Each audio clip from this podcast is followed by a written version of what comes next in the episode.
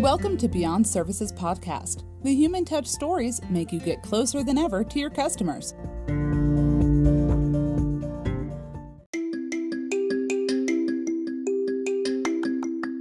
วันนี้ใน episode ที่ 7 นะคะ แป้งจะมาชวนคุยในเรื่องของการเปรียบเทียบทักษะหุ่นยนต์แม่บ้านกับแม่บ้าน ณนะปัจจุบันนี้ละกันเพื่อเห็นทิศทางแนวโน้มของการจ้างงานหุ่นยนต์เข้ามามีส่วนร่วมกับผู้คนในบ้านหรือว่ามีส่วนร่วมกับโลกของ IoT Internet of Things ที่จะเกิดขึ้นในบ้านเราเร็วๆนี้นะคะ จริงๆแล้วหลายๆ บ้านในธุรกิจอสังหาริมทรัพย์เนี่ยก็เริ่มเอาธุรกิจ IoT หรือว่านวัตกรรมโปรแกรม ด้านความปลอดภัย โดยที่ใช้ระบบอิเล็กทรอนิกส์เข้ามาจัดการในหมู่บ้านแล้วก็ในตัวบ้านเอง ไม่ว่าจะเป็นระบบของการสั่งงานผ่านเสียง หรือว่าการใช้กล้องในการควบคุมแล้วก็ดูแลในกรณีที่เจ้าบ้านไม่อยู่บ้านนะคะ เรามาดูกันดีกว่าว่าจริง ๆ แล้วถ้าเปรียบเทียบ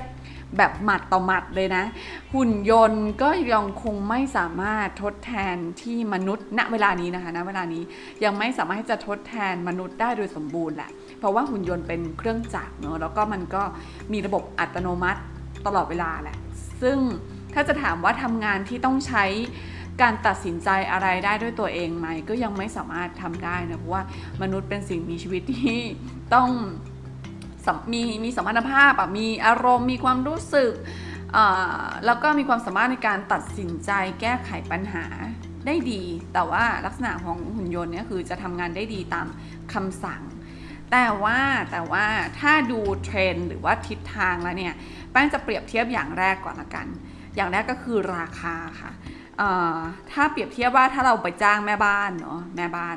ตอนนี้เนี่ยก็มีแม่บ้านเอาซอร์สหลายที่ที่เขารับจ้างที่จะมาทำงานแบบเช้าไปเย็นกลับ หรือเป็นบางครั้งบางคราวเนี่ยก็อาจจะ ตกประมาณ 250 บาทถึง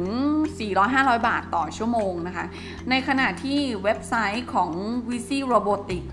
เขาบอกว่าเขามีหุ่นยนต์แม่บ้านให้เช่านะ มันประมาณ 149 US ต่อเดือน ซึ่งก็ตกประมาณ 4,500 บาทต่อเดือนนะคะ ซึ่งใช้งานเจ้า robotic robot ตัวนี้ได้ประมาณ 40 ชั่วโมง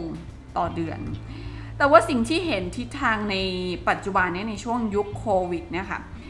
เริ่มมีการนำเอาหุ่นยนต์เข้ามาใช้ดูแลผู้ป่วยในโรงพยาบาลแล้วก็ในโรงแรม พอดีว่าได้มีโอกาสอ่าน Japan Times แล้วเขาก็ใช้หุ่นยนต์คือ SoftBank เนี่ยผลิตหุ่นยนต์ขึ้นมา เขาเรียกว่ามันเป็น humanoid robot มันหมายถึงหุ่นยนต์ที่มีพื้นฐานร่างกาย คล้ายมนุษย์ คือมีการเคลื่อนไหวเหมือนมนุษย์มาก ๆนะคะ เจ้าตัวหุ่นยนต์ตัวนี้เขาเรียกว่าเป็น robot Pepper ชื่อ robot robot Pepper ของ SoftBank นะคะ ก็ถูกเอามาใช้ที่ APA Hotel and Resort ซึ่งมีการควบคุมผู้ป่วยที่เริ่มฟื้นตัวหรือว่าเป็นระยะที่แบบเบาๆ คอยดูแล condition ก็คือย้ายจาก โรงพยาบาลมาอยู่โรงแรมแล้ว ก็ใช้เจ้า robot Pepper นี่แหละค่ะมาคอยดูแลเขาดูแลอะไรบ้างล่ะ จริงๆ เริ่มเริ่มดูแลตั้งแต่เมษาแล้วนะคะ แต่ว่าเล่าให้ฟังว่าประสบความสำเร็จละกัน เขาดูแลเรื่องทำความสะอาด ตรวจอุณหภูมิ แล้วก็เก็บข้อมูล ความแข็งแรงของร่างกายผู้ป่วยเนี่ยค่ะ ส่งให้คุณหมอมันสแกนได้เบอร์นั้นเลยนะ แล้วก็ส่งอาหารให้ผู้ป่วยด้วย ซึ่งรัฐบาลก็มาตรวจ ก็กระทรวงสาธารณสุขก็มาตรวจ คุณยูริโกะโคยเกะก็มาตรวจในวันที่ 1 พฤษภาที่ผ่านมาเนี่ยค่ะเขาก็มาตรวจแล้วก็สิ่งหนึ่งที่อันเนี้ย challenge มาก คือด้วยความญี่ปุ่นนะเนาะซอฟต์แบงค์เขาก็ใส่ประโยคบางอย่างที่มันมีความคล้ายกับมนุษย์เข้าไปนะคะ แล้วเจ้า robot Pepper นี่ก็บอกว่าแบบพวกเราจะช่วยกัน ให้ผ่านเวลานี้ไปให้ได้ หายเร็วๆนะคะอะไรอย่างเงี้ยค่ะคือมันก็เนี่ยมันเราเราก็เห็นความความญี่ปุ่นบางอย่าง ก็เลยมองว่าถ้าต่อไปเนี่ยในอนาคตอะไรที่คนธรรมดาทำไม่ได้แต่หุ่นยนต์ทำได้เนี่ยมันอาจจะต้องมีการฝังชิป หรือว่าฝังโปรแกรมบางอย่างเข้าไปอะเนาะว่า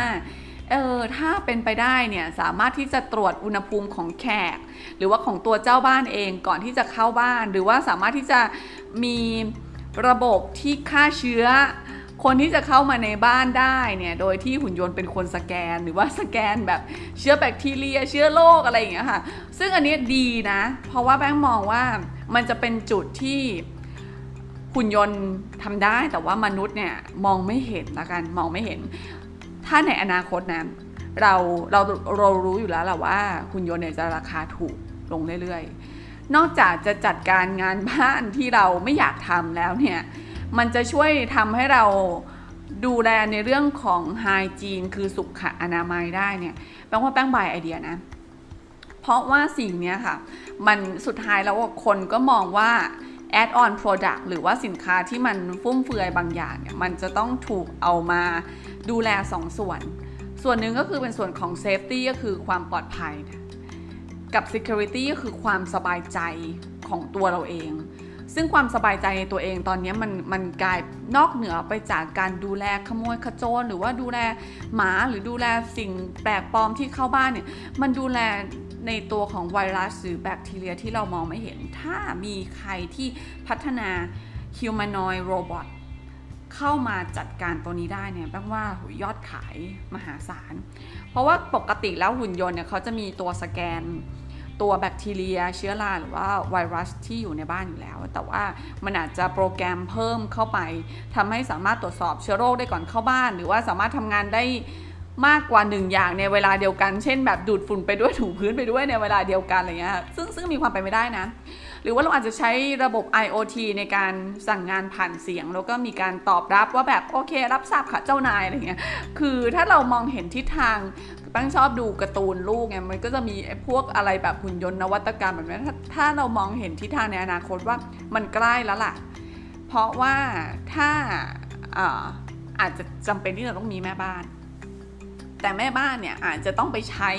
บริการหุ่นยนต์ในส่วนที่เขาทำไม่ได้อะ เช่นในกรณีที่แม่บ้านนอนหลับ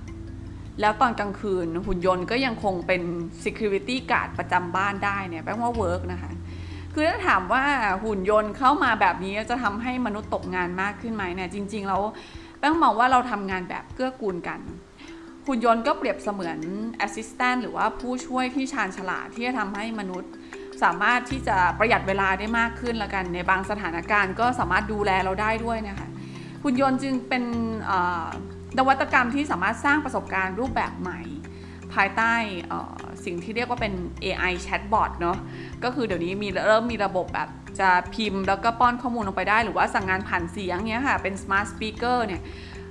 ถ้าในอนาคตนะคะ สิ่งพวกเนี้ย สามารถพัฒนาได้ดีขึ้นเนี่ยแป้งว่ามนุษย์เราจะมีเวลาว่างมากขึ้นในการโฟกัสกับงาน แล้วก็งานอะไรก็แล้วแต่ที่ทำให้เกิดความคิดสร้างสารรค์ หรือว่าผลิตนวัตกรรมอะไรได้เนี่ยก็จะทำให้เราเพิ่มศักยภาพตัวเองได้ละกัน ถ้าถามว่าเราจะตกงานไหมเนี่ยแป้งว่าจริงๆแล้วมันไม่มันคงไม่ใช่คำตอบแบบกำปั้นทุบดินขนาดนั้นนะนะมันอาจจะเป็นรู้สึกว่าทำให้เรามีเวลาแล้วก็มีอิสรภาพที่จะไป คิดอย่างอื่นในเชิงสร้างสรรค์แล้วก็โปรแกรมให้หุ่นยนต์ช่วยงานแทนเราก็ละกันนะคะ ก็ขอฝากใน episode นี้ไว้ประมาณนี้นะเดี๋ยวรอบหน้าเดี๋ยวมาคุยกันใหม่ว่าเดี๋ยวรอบหน้าแป้งจะมาชวนคุยเรื่องของ การใช้การปรับ ธุรกิจเครื่องสำอางในยุคโควิดนะคะ ว่าเขามีการปรับปรุงยังไงบ้างในวันที่คนออกจากบ้านน้อยลงเนี่ยทำยังไงให้คนซื้อเครื่องสำอางหรือว่าบริโภคของที่เดี๋ยวนี้อาจจะดูกึ่งกึ่งจำเป็น เพราะว่าผู้หญิงนี่พอแบบปิดแมสไปครึ่งหนึ่งแล้วก็